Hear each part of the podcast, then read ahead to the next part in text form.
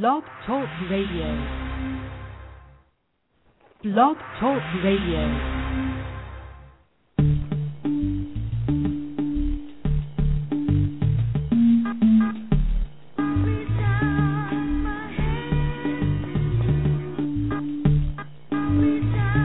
The Keys Network is proud to present Disaster Awareness for Community Preparedness with your host, Brother Rudolph Muhammad.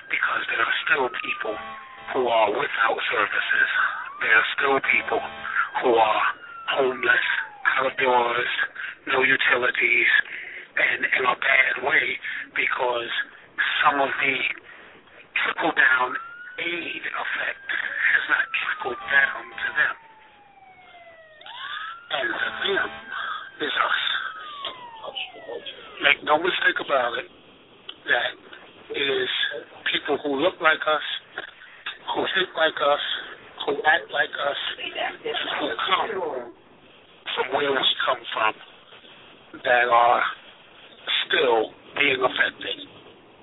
This is why it is so important that we need our own. We need our own disaster response teams working in our communities that knows not just the layout of our community, the architecture of the buildings in our community, but our own people who know the mindset, the attitude, and the spirit of our people, who look like them, who think like them, who can adapt to the situations they're in, but most of all, who have the compassion for them because they have a relationship with them.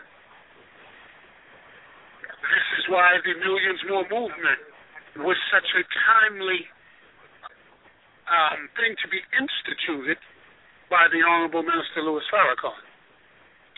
Because the Millions More movement took it out of the realm of it just being the Muslims, or it just being the Christians, or it just being the nationalists, or it just being whoever.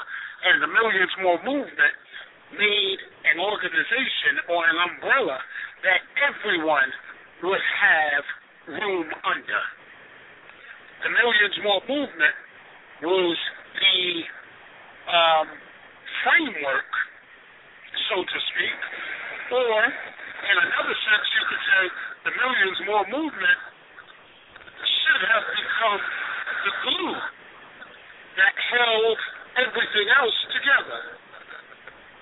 As the scripture speaks of the dry bones that are in the valley, well, they shake, they rattle, and they roll, and they make a lot of noise, but they don't produce anything, not because they're not um, um, united.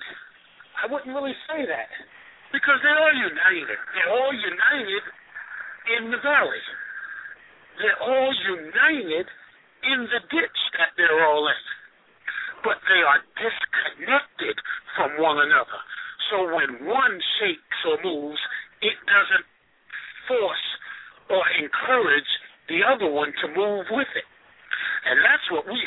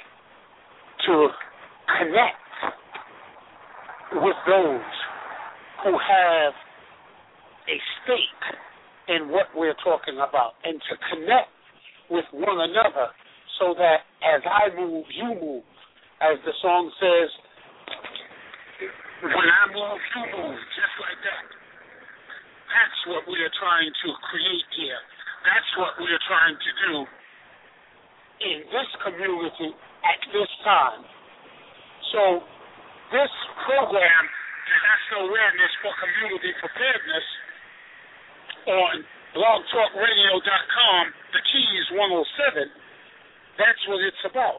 The keys to unlock those doors that seem to be keeping us shut out.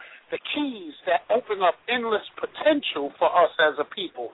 The keys that allow us to move about the country, the earth, and the world and utilize all of the things that are here for us because it's here for us, put here by our Creator for us to utilize. And remember, if we don't use it, we're definitely going to lose it.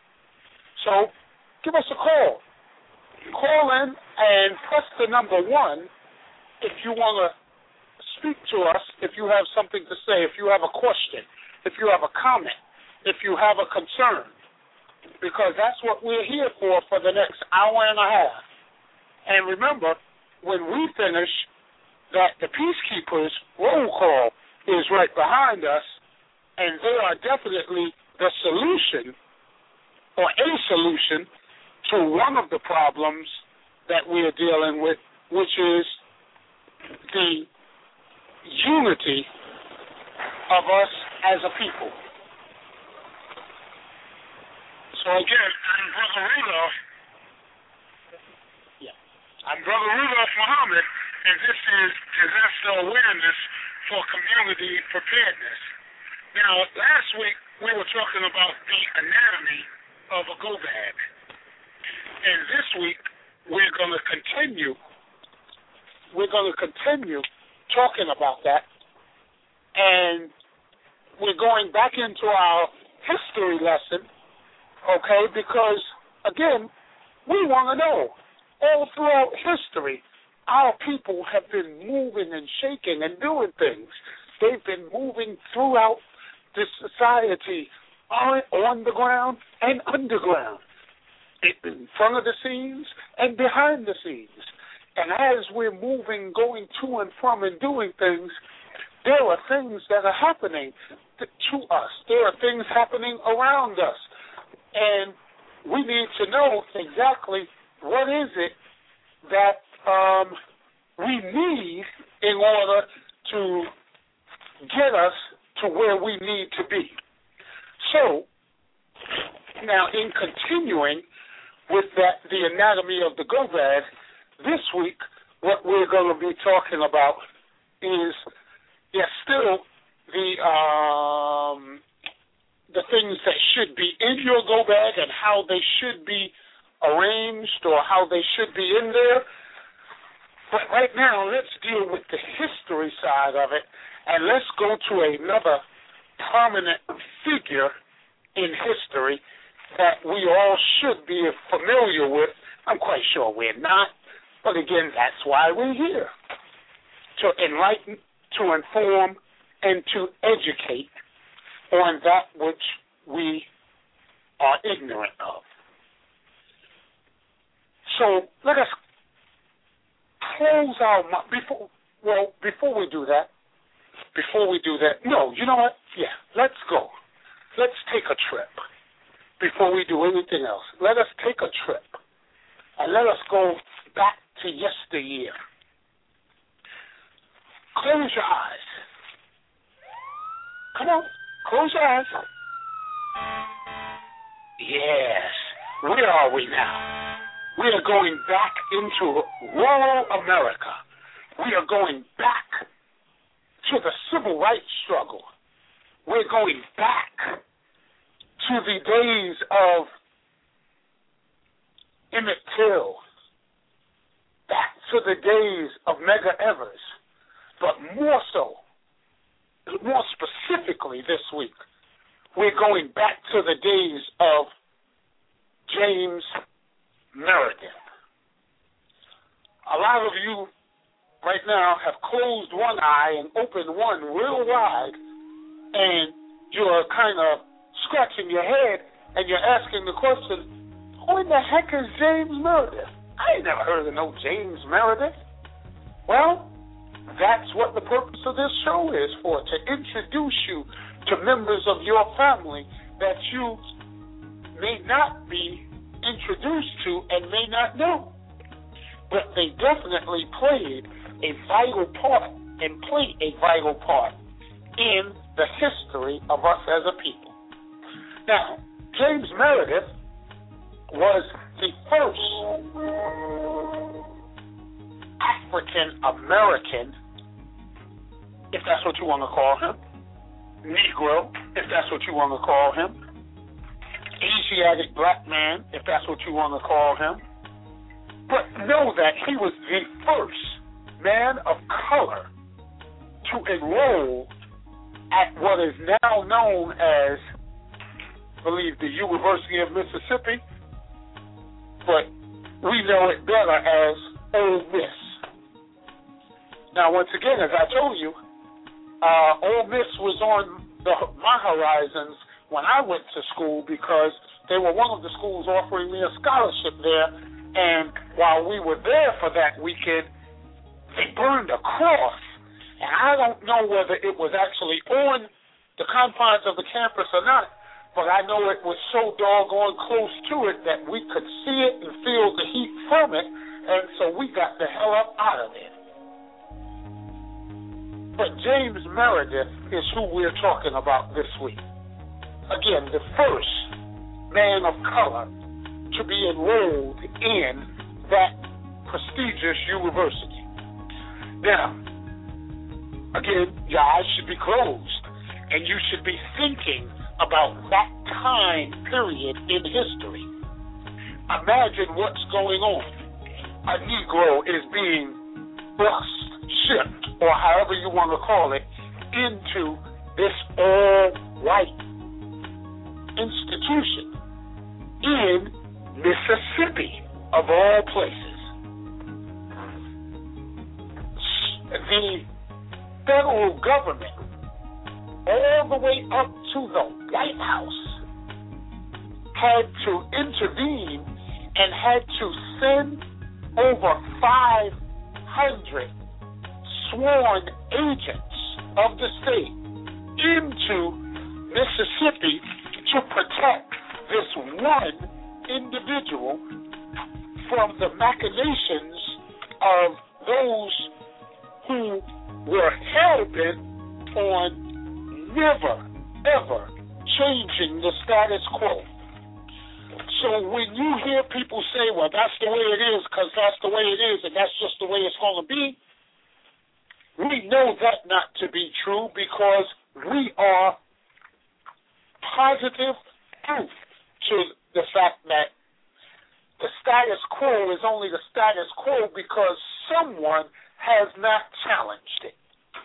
But when you get the dissatisfaction of people to such a degree that they no longer fear the consequences of reprisal, then you will have 100% change because they will make the change happen because they're fed up and they're sick and tired of being sick and tired. If it's all about blues the D, and if you want to sing along, please got your room. I'll sing So now, with that being said, James Meredith having to travel from his home every day under federal agent protection to a school, go to class, and then go back home every day.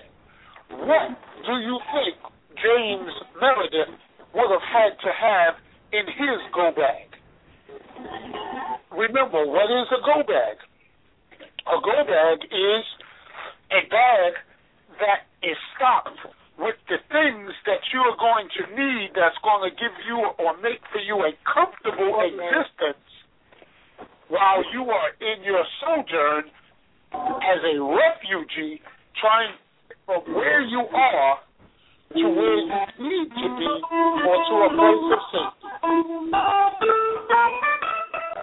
So,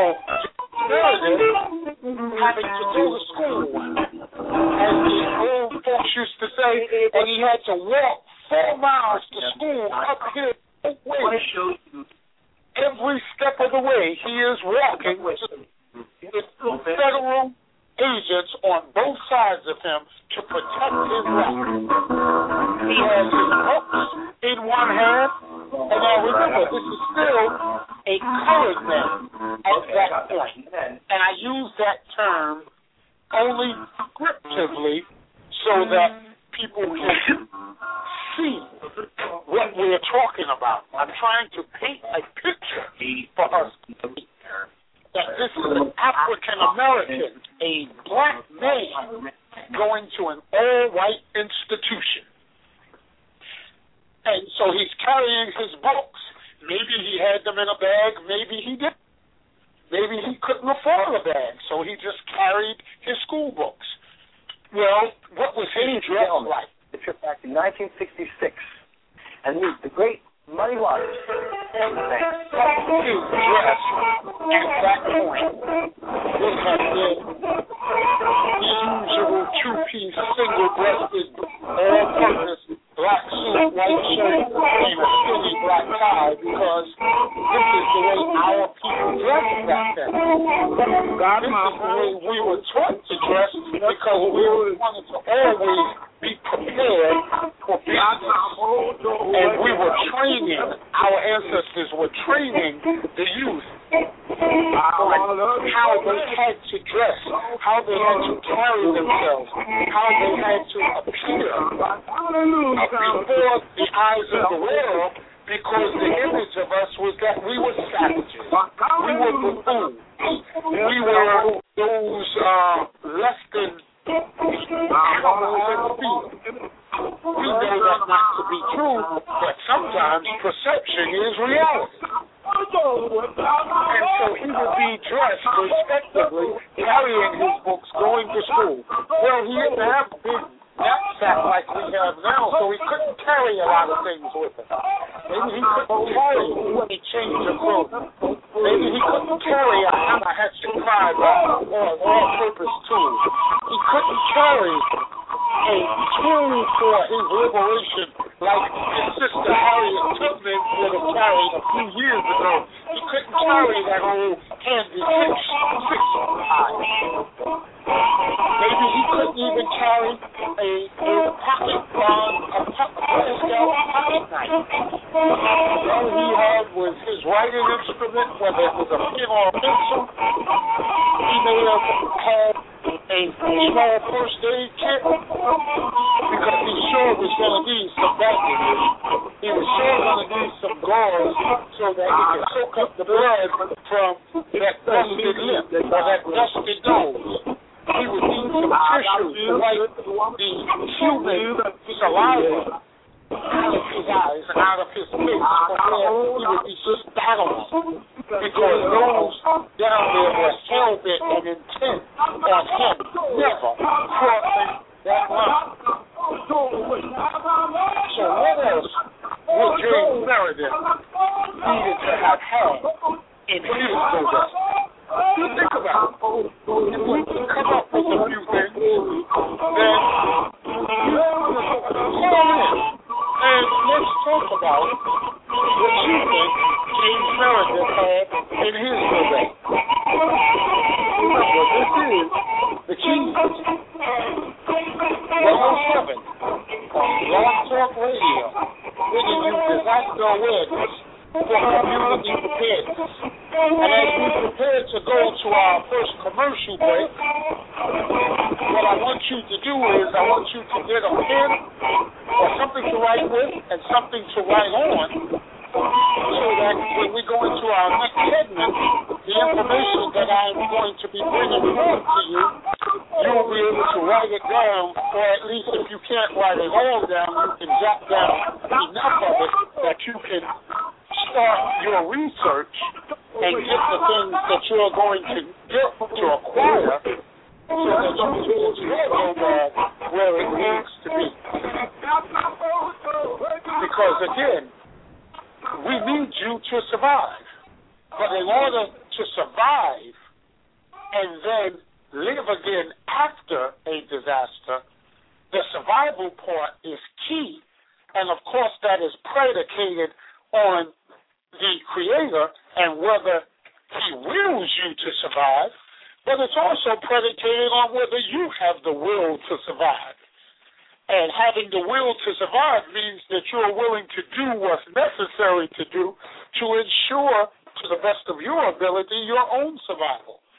So mitigation becomes a key factor in that. Remember, those who do not, those who fail to plan, plan to fail.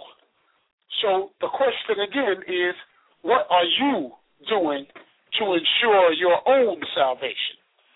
What are you doing to ensure that you will not be a victim of your own ignorance, of your own niggardliness, of your own stupidity?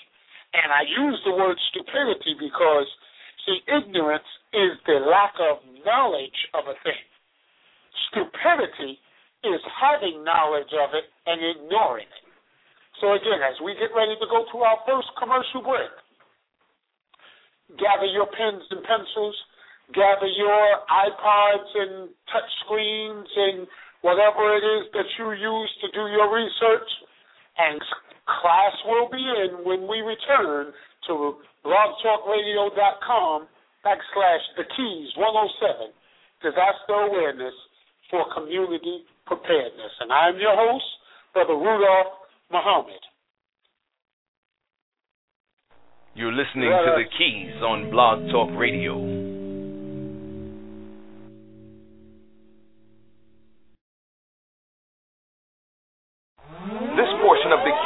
Brought to us by Rafika Consultants and Services LLC. Rafika Consultants and Services LLC is on the cutting edge of emerging technologies for designing online classes and providing face to face and virtual technology training or help with computer programs, web design, and graphic arts. We also provide biography writing services for websites. For more information, give us a call at 631 399 0149. That's 631 399 0149.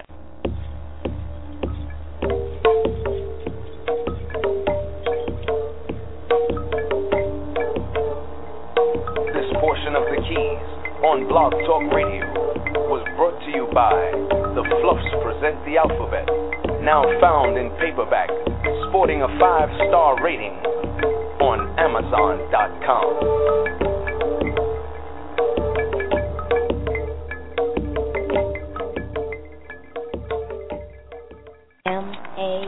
This portion of the key was brought to us by Moon107.com. Moon 107, fashions and gifts that bring out the best in you. Moon 107 is an online retail store featuring women's and men's clothing and a gift shop. The women's shop features stylish tunics, suits, and accessories and offers the well dressed woman an outlet to find the perfect gift for self or for someone else. The men's shop offers classy French cuffed shirts for the well dressed man. The gift shop offers organic skin, hair, bath accessories, and inspirational music imported from Africa, India, and Asia, as well as jewelry and accessories. Moon 107, fashions and gifts that bring out the best in you. Don't forget moon107.com.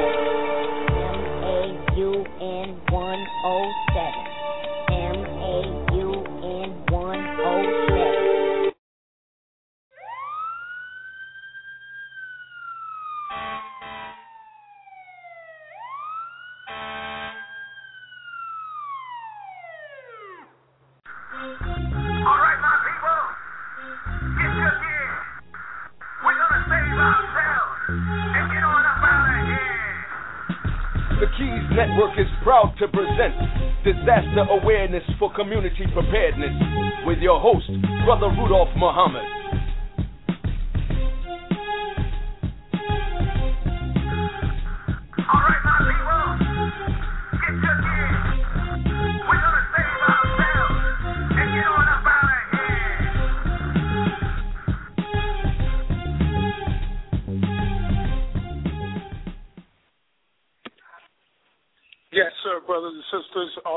Here we are back with disaster awareness for community preparedness for the next segment.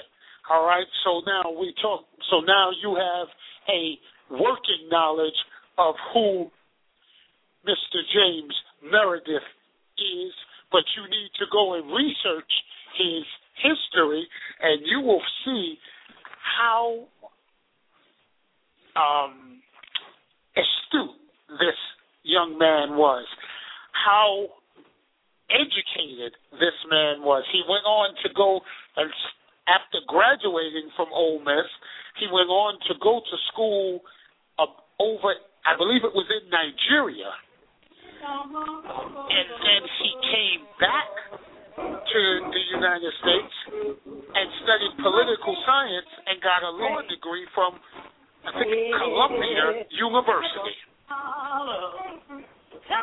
Now, what's very important for you to understand about J- James Meredith was, remember, that was right after the time of uh, uh, Plessy versus Ferguson and Brown versus the Board of Ed, Board of Education. So where segregation in the public school system was considered legal and okay.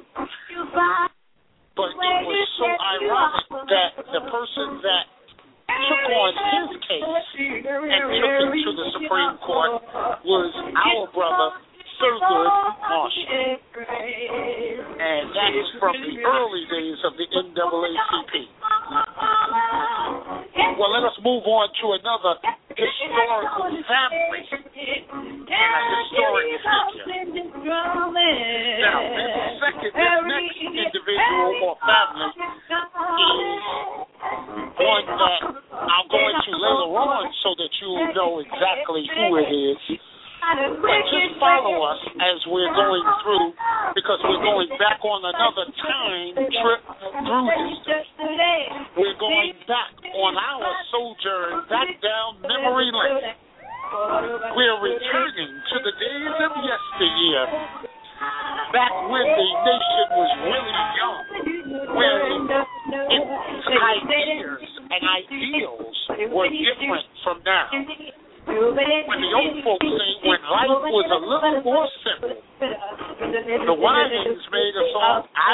the Winans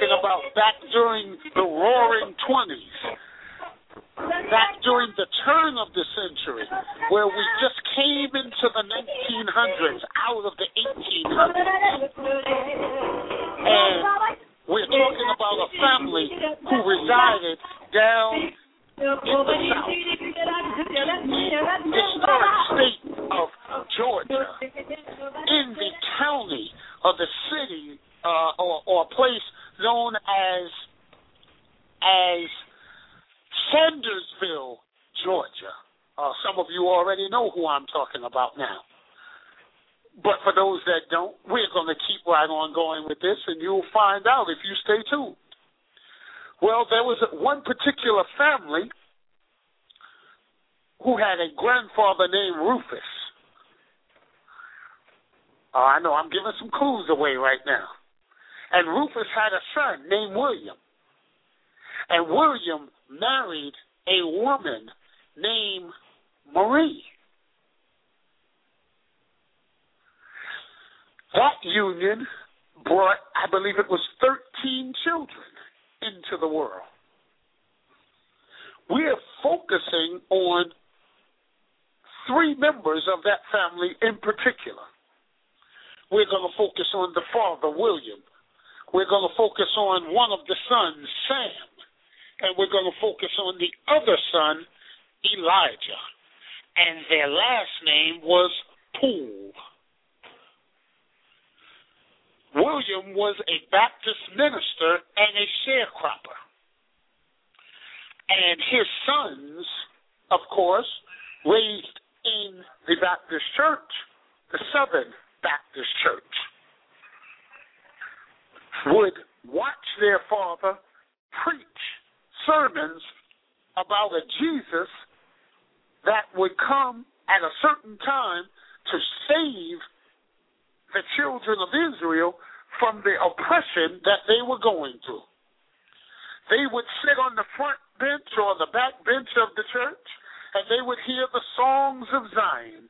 They would hear the the elders of the church giving testimony about how good God is and what God brought them through as a family. Now, uh, again, you have to imagine the time that they're growing up in.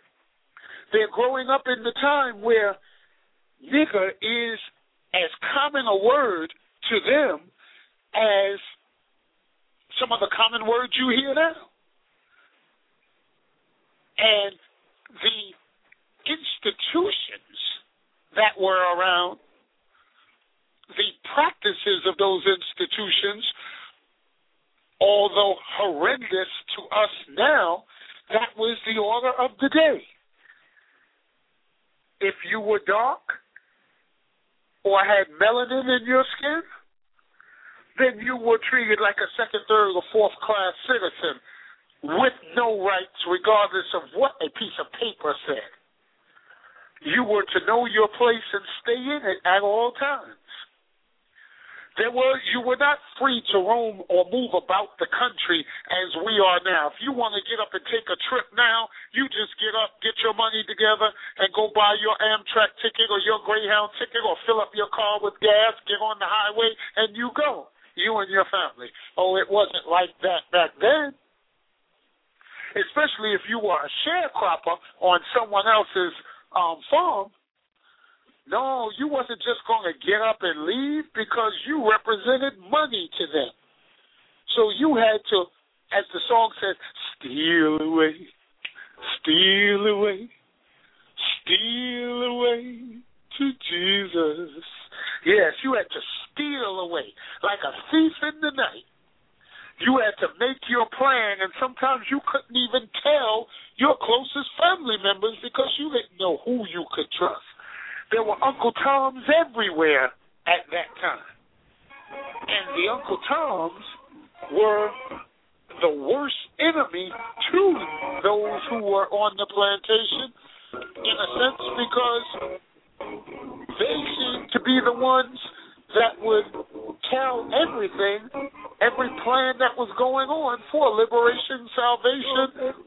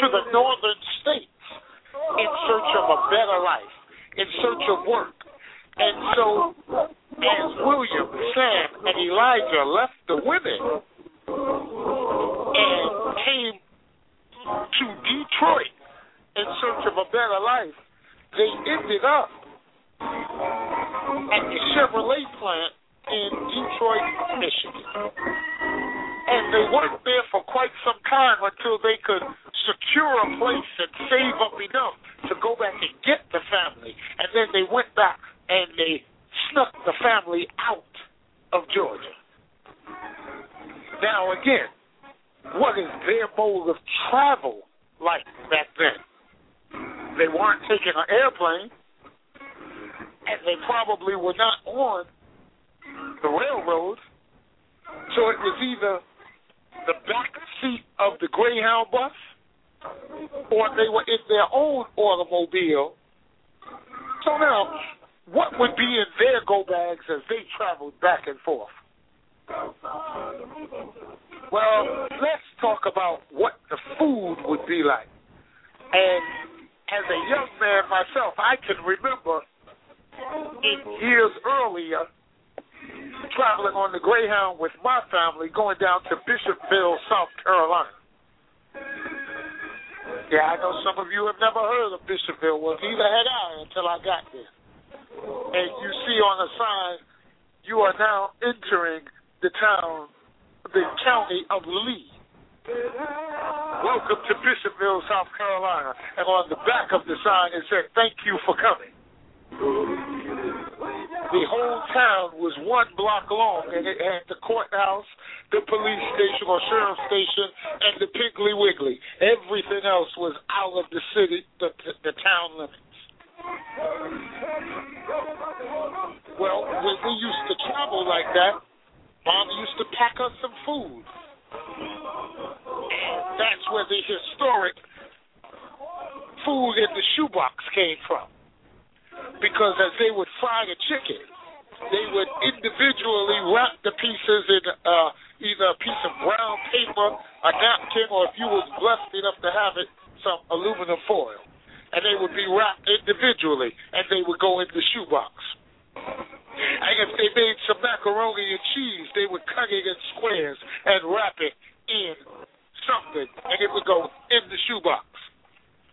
If they made some peas and rice or or, or, or, or beans and rice, it would go in the aluminum foil and it would go in the shoebox. Some peach cobbler, maybe, if you were lucky enough, or some pound cake or some biscuits, but whatever you were carrying as food went inside the shoebox. And that's the history of the shoebox and us as black. As they were traveling, either they had one large shoebox with all the food in there for everybody, or everybody had their own shoebox, which they were responsible for. But now they're traveling. What else are they traveling with? Because again, remember, they have to sneak out. They're not um they're not moving about as they want to move about because they can't make it be known that they're taking the whole family off of the plant, still plantation at that point. So as they're sneaking out member by member, bit by bit, they're not carrying large bags with them. They are taking only what they can really take. The clothing that they're wearing is all purpose clothing, something to deal with the time and the oh. terrain and the weather in which they're oh, coming from, and they'll worry about that which they're going to when they get there. But everybody has a pair of sturdy footwear, boots or shoes. Everybody has their slacks on, and everybody has a jacket or something to repel the elements of the wind against them, as well as a poncho or raincoat in case it rains. And then, of course, I'm quite sure they had a few books to go with them. They had a Bible, every family had one. That's how they did their reading and got their reading comprehension by reading the Bible and other things that they would have would maybe I don't know whether they had a flashlight or not. I don't know if they had a set of tools or not. But I do know that whatever it was that they were carrying, everybody had to carry their own, and there were no big knapsacks and big Samsonite roller luggage and things of that nature because they were constantly on the move. And so they had to learn to do or make do with what they had. They had to be skillful in the art and craft of carpentry and fixing and learning to maintain things. And they may find things along the way and gather them to themselves because maybe it just needed to be fixed up, a leg here, or the seat maybe needed to be recovered or reupholstered, and that's what they could do. And in the shack that they would get as an apartment that they would all live in, it would be beautified and cleaned. So it may have been a humble existence, but I can guarantee you it was clean. As Stevie Wonder's song said, living just enough for the city. So the men would go off to the plant and they would work from early morning until the time the whistle blew, which meant it was time to stop working in the evening. And depending on where they were, either they would catch a ride on the back of a truck, they would catch a, a bus ride, or they would walk. But if they were as they were getting close back to home, the one thing that was common throughout was the smell of home cooked food. Oh, it filled the air. They could smell the buttered biscuits. They could smell the grease. They could smell the beans and rice, cooking the chicken, the fish, or whatever the meat was that they had. The smell, it's almost like in the cartoon, how it just followed you and tapped you on the shoulder and just beckoned you to come, and you almost floated that way. And daddy would come in the house. The children would be in order because daddy is coming home. As daddy would walk through the door, the table may have been set, but no one was sitting there eating because daddy wasn't there yet. And as they sat down to eat after daddy washed up and got ready to eat, daddy would take his place at the head of the table because he was the benefactor of the feast or whatever was going to be fed. And daddy got his props back then because no one would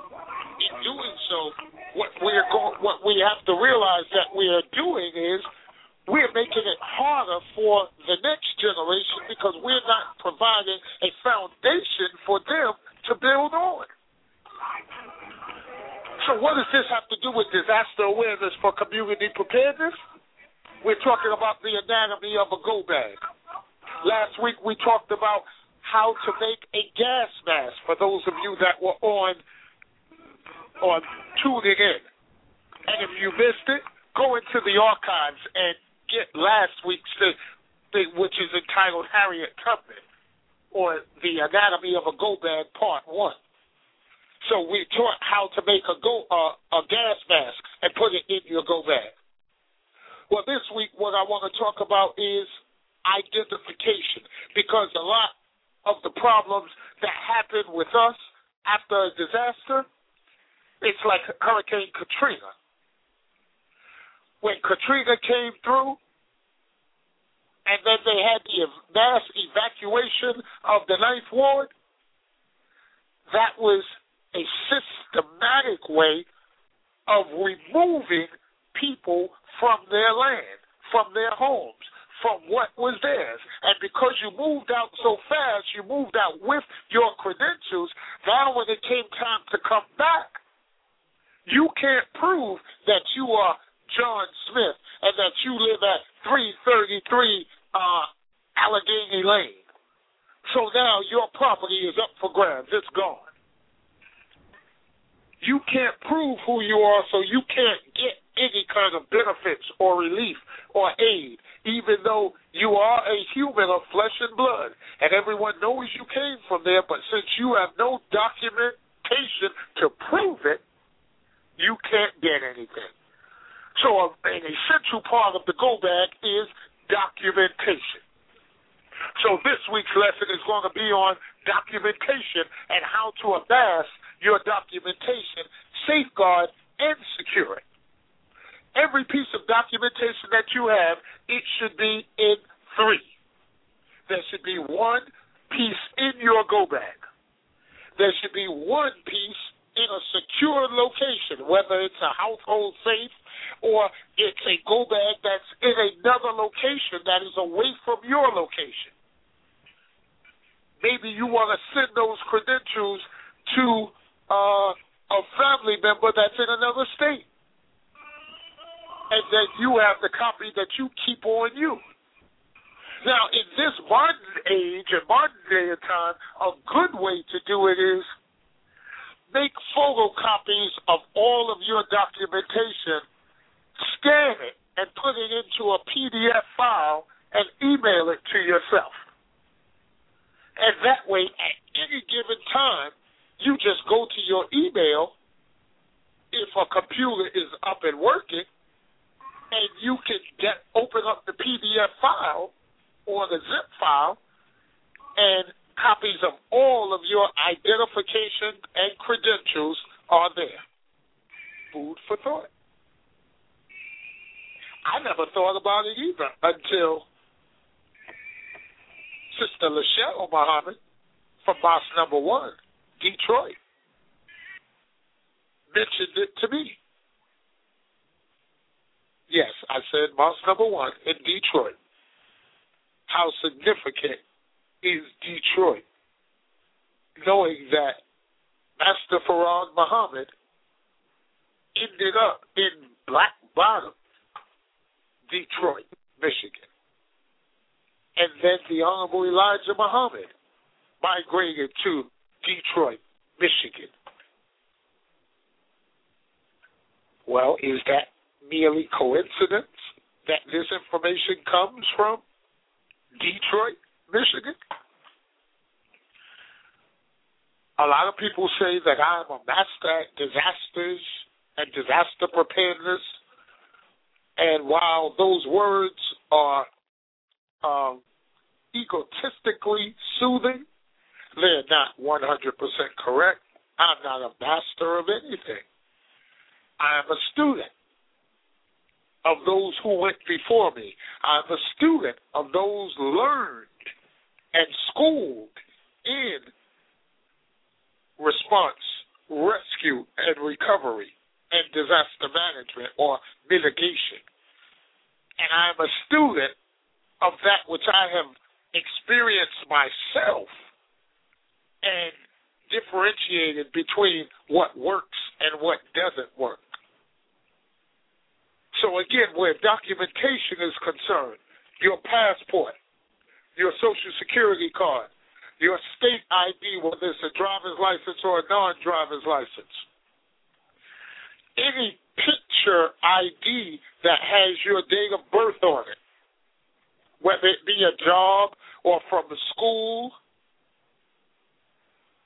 whatever you have is documentation. Go to Kinko's or the local copy place or find someone with a good color copy machine and copy that ID front and back. Here's something else to try. Find a commissioner of deeds in your state or a notary public. And your birth certificate and your other documents, take the original documents with you and then take the copies of the documents with you and ask them if they will notarize those copies of your original documents for you.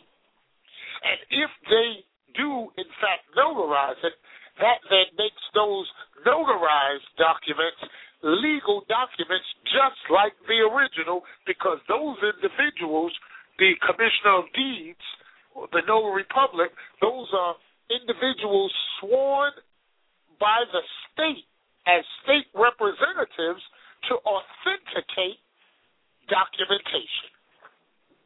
So there's another arsenal for your war chest. And yes, it may cost a couple of dollars to get it done, but what's a couple of dollars in hindsight if it will give you peace of mind later? Remember, we can't be penny wise and dollar foolish. We have to learn to marry wisdom with wealth. And the wisdom here is you are being given a tool to use for your survival. Either you will use it or you won't. Do we have a caller on the line? No, sir, Okay. brother. It's just that All right. time. Uh, All right. Okay.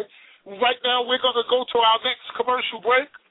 So, again, make sure you have that pen and that piece of paper, and we'll be back momentarily on The Keys 107 Disaster Awareness for Community Preparedness. And I'm your host, Brother Rudolph Muhammad. Stay with us. Stay tuned. You're listening to The Keys on Blog Talk Radio. Keys 107 and the FOI Board of Directors is proud to present The Final Call. The Final Call is the country's unique leading source for news. Founded by the Honorable Louis Farrakhan, National Representative of the Most Honorable Elijah Muhammad in the Nation of Islam, The Final Call follows in the tradition of Muhammad Speaks with hard hitting national and international news and coverage of political issues. It is the official communications organ of the Nation of Islam. Founded in the 1930s as the final call to Islam, the newspaper evolved into Muhammad Speaks in the 1960s and boasted a circulation of 900,000 a week with monthly circulation of 2.5 million. Today, the Final Call newspaper serves a readership of diverse economic and educational backgrounds, including circulation in North America, Europe, Africa, and the Caribbean. Read the Final Call newspaper. Can find one of the beautifully bow-tied representatives in your community or read finalcall.com. This portion of the Keys was brought to us by Rafika Consultants and Services LLC. Rafika Consultants and Services LLC is on the cutting edge of emerging technologies for designing online classes and providing face to face and virtual technology training or help with computer programs, web design, and graphic arts. We also provide biography writing services for websites. For more information, give us a call at 631 399 0149. That's 631 399 0149. What we're going to do right here is go back, way back, back in the time, brothers and brothers and sisters. The Honorable Minister Louis Farrakhan, Student Minister Henry Muhammad, and the believers cordially invite you to visit Muhammad's Mosque number 7C in Brooklyn, located at 202B Pennsylvania Avenue between Pitkin and Glenmore Avenues. Meeting times are Sundays at 11 o'clock, doors open promptly at 10, and Wednesday evenings at 8 p.m. For more information, dial 718 342 1900. Once again, that's 718 342 1900 or www.muhammadmosque7c.org. This portion of the key was brought to us by Moon107.com. Moon 107, fashions and gifts that bring out the best in you. Moon 107 is an online retail store featuring women's and men's clothing and a gift shop. The women's shop features stylish tunics, suits, and accessories and offers the well dressed woman an outlet to find the perfect gift for self or for someone else. The men's shop offers classy French cuffed shirts for the well dressed man. The gift shop offers organic skin, hair, bath accessories, and inspirational music imported from Africa, India, and Asia, as well as jewelry and accessories. Moon 107, fashions and gifts that bring out the best in you. Don't forget to visit moon107.com. M-A-U-N 107. M-A-U-N 107. Hey, hey, you! Bring that microphone over here. I want to tell you something. Hey, hey, hey! I, I, my name is Bobby, and I've been living homeless on the streets of New York for years. And the only reason why I'm eating out of dumpsters and I'm living without my family is because I lost my keys. Listen to Keys 107 on Blog Talk Radio. All right, my people, get your gear. We're gonna save ourselves The Keys Network is proud to present Disaster Awareness for Community Preparedness with your host, Brother Rudolph Muhammad.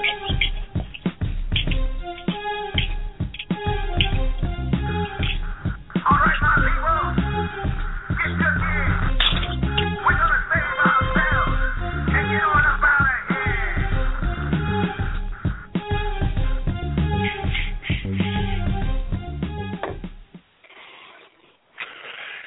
Brothers and sisters, welcome back to the Keys 107 Disaster Awareness for Community Preparedness.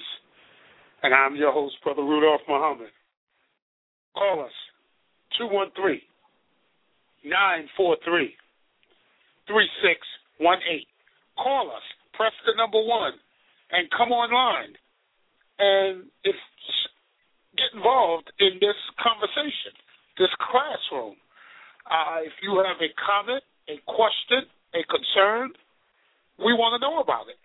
Because, again, our purpose for being here is to educate, to inspire, and to motivate you to do for self and kind. Now, at this point, I need to take a break for a second, and I need to offer the condolences of the family. First, to the York family, my partner in particular, Mr. Gregory S. York from Simplify Security Company. they lost their mother on Christmas Day, and she was just buried on Saturday. And so, to that entire family, we want you to know that you are in our prayers, and we're praying that the Creator will bless you, one, to stick together, two, that He will heal your hearts, and three, that He will motivate you to take the good works that she instilled in you and never forget them, but to build from them so the next generation always has a foundation. Secondly, we want to send our condolences out to the Green family of Brooklyn, New York. Bed-Stuy, do or die, as they say. Miss Jamie W. Green made her transition back to her creator on January 2nd, 2013. Her viewing will be Wednesday, January 9th from 2 p.m. to 8 p.m. at the Lawrence H. Woodward Funeral Home. That's 1 Troy Avenue for all that are familiar with the area. That's Troy between Herkimer and Fulton Street. The homegoing services will be Thursday, January 10th at 9 a.m. at the historic Bridge Street AWME Church, located 277 Stuyvesant Avenue in the historic borough of Brooklyn. Let's show the Green family that Mother Janie did not waste her time while she was here. That she did make an impact in other people's lives. And let's show the family that we respect, honor, and care for her by showing up and giving our condolences, our prayers, and most of all, just letting them know that they are not alone. I personally can only empathize with one who has lost their mother. I have not joined that fraternity yet. However, if I live long enough, it's guaranteed that I too must walk that same road that many have walked. And at that time, I will want and need the support of my family to keep my head on straight and keep me focused on the mission. So, Bruce, I got you, brother. I'll be there, and you just call me if you need anything that I can do for you right now. Now, get your you have your pen and paper out. Write this down. January nineteenth, 2013, from 2 p.m. to 5 p.m. All roads lead to the Mount Pisgah Baptist Church, located, I believe that's 213 Tompkins Avenue, between Kosciuszko Street and DeKalb Avenue in the Bedford Stuyvesant section of Brooklyn. And there on that day, you will witness an event like no other that you have witnessed yet this year. Because on that day, the peacekeepers will be highlighting, spotlighting, aiding the Bedford Stuyvesant Volunteer Ambulance Corps in acquiring the funds needed to do their mission.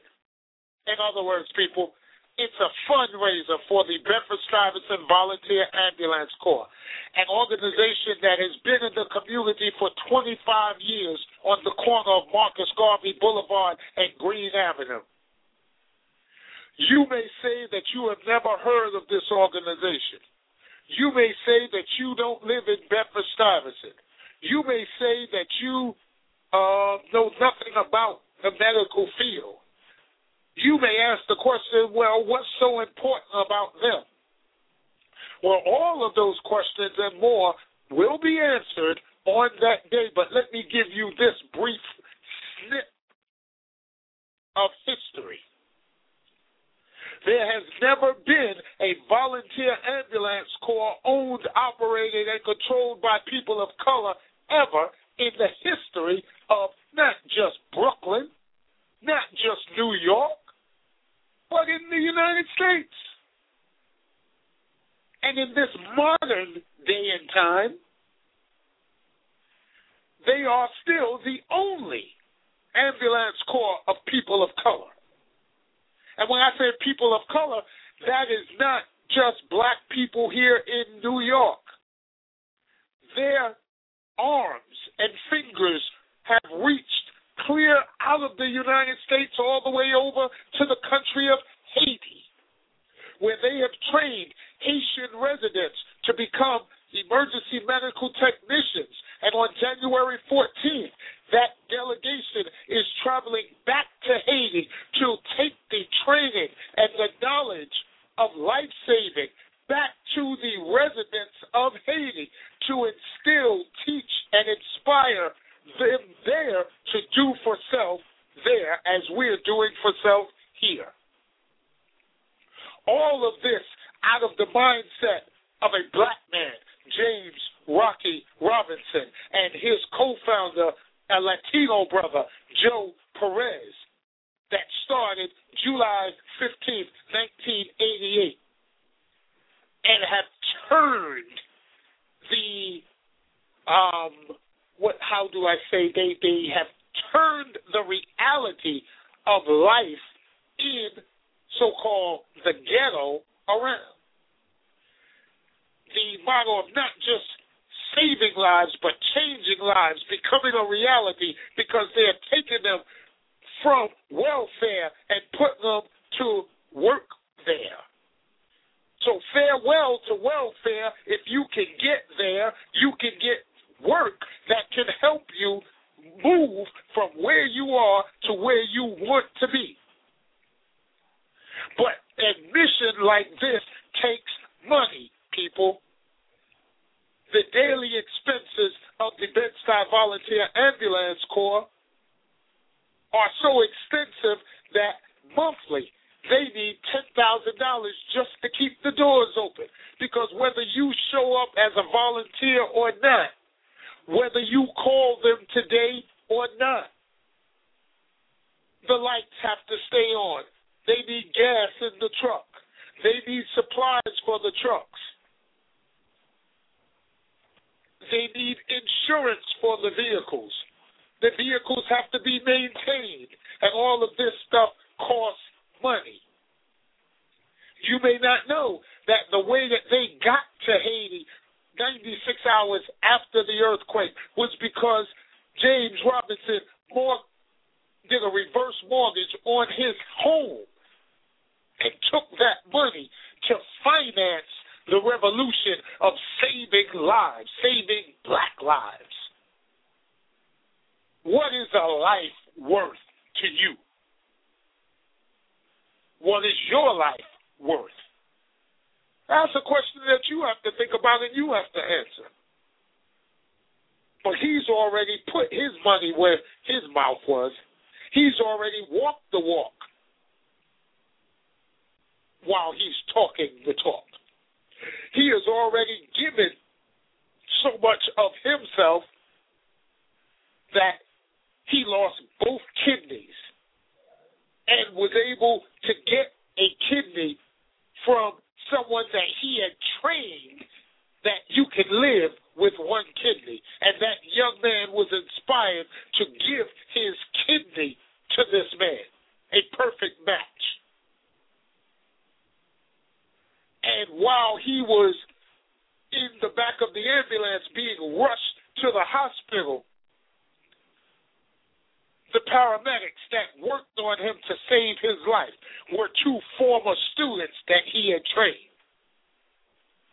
And the doctor that was well, the physician assistant that met him at the emergency room that refused to give up on working on him was his first EMT that had gone through his first EMT class.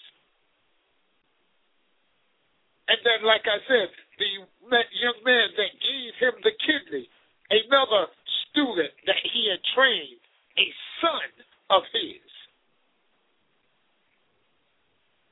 This man, regardless of what you think, what you feel, what you think you know, is a giant and should be recognized for his contribution right here, right now, while he's still around. So give him his flowers now while he can smell them, instead of waiting for him to close his eyes and then filling the funeral home with something that will mean him nothing. We have to learn to honor and respect those giants among us, those of our elders who have paid the price for some of us and have paved the way for us. Yes, they call him a rebel. Yes, they call him an uncompromising man. Yes, they call him a staunch, uh, um, um, whatever they want to call it, some names I can't even call on the radio. He's all of that and then some. But what he is, he is a man that is passionate, unapologetically passionate about saving lives in his community. He is a man who is not willing to take no for an answer when a life is being held in the balance. And he is an example to everybody around that if you want to make a difference, you can't talk about it. You got to get out there and do it. So on January 19th, all roads lead to the Mount Pisgah Baptist Church, pastored by the infamous, the honorable, the timeless Reverend Dr. Johnny Ray Youngblood. Another fiery warrior and revolutionary for his people. You need to be out there on that day. And if you can't be there on that day, then send a representative in the way of a dead president. Let's help to resurrect old George and honest Abe and Alexander Hamilton and Andrew Jackson, and let's put them to work for us now. We've given them over 400 years of work. Surely we deserve a little work ourselves now. Let's utilize the principle of cooperative economics amongst us so that we can put our tools and fuse together so that they will benefit us as a whole. If you need to learn the life giving skills of CPR, cardiopulmonary resuscitation, for adults, children, or infants, if you need it professionally because you are a healthcare provider, or you're working with children in an after school, or you're working with developmentally disabled people, or you're working as a security officer, and you just need or just want to know this to be able to maybe save someone's life in your family. Then contact the Bedford Stuyvesant Volunteer Ambulance Corps at 718 453 4617. That's 718 453 4617. You can reach us by email at bsvac at AOL dot com. That's B as in boy, S as in Sam, V as in Victor, A as in Apple, C as in Charlie, at AOL dot com. If you have a staff that you want to get trained, churches, you have members of your congregation, members of your fraternal organization, members in your office. Everyone should know CPR and first aid. Why is it that we will spend $150, $200 for the latest, the latest uh, uh, Jordans that come out? Or $300 for a pair of true religion jeans? What religion is that? How much is that going to save you that you are putting $300 on your backside?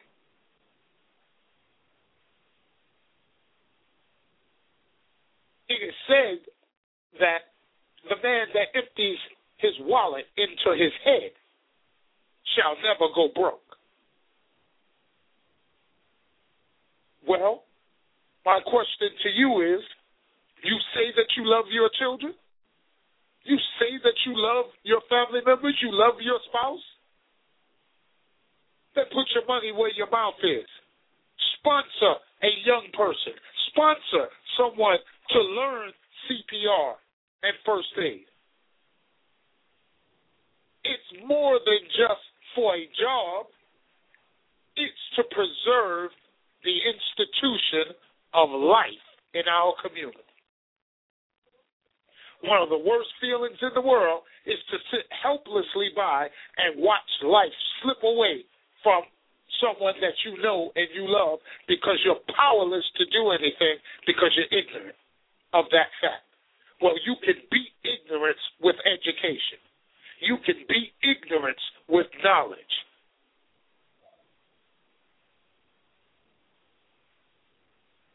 So, you should have that date, January 19th, 2 p.m. to 5 p.m. Save a Life Rescue Squad is available to come to you to teach and train you in CPR, first aid, emergency medical response, disaster preparedness, and to help you organize yourselves wherever you are, in whatever community you're in, in how to respond to, recover from, and rescue those that may need rescuing in your area in the event of a disaster. Save a Life Rescue Squad has no territorial boundaries, and they can go anywhere from New York to New London. They can go from New York to Old York, from New Amsterdam to Amsterdam, from California to Kalamazoo. All you have to do is contact us. And you can contact us at bsvac.org. And when the information comes up on the screen, scroll down until you see Save a Life Rescue, CPR Masters, and click on it. Or simply contact us at 718 453 4617.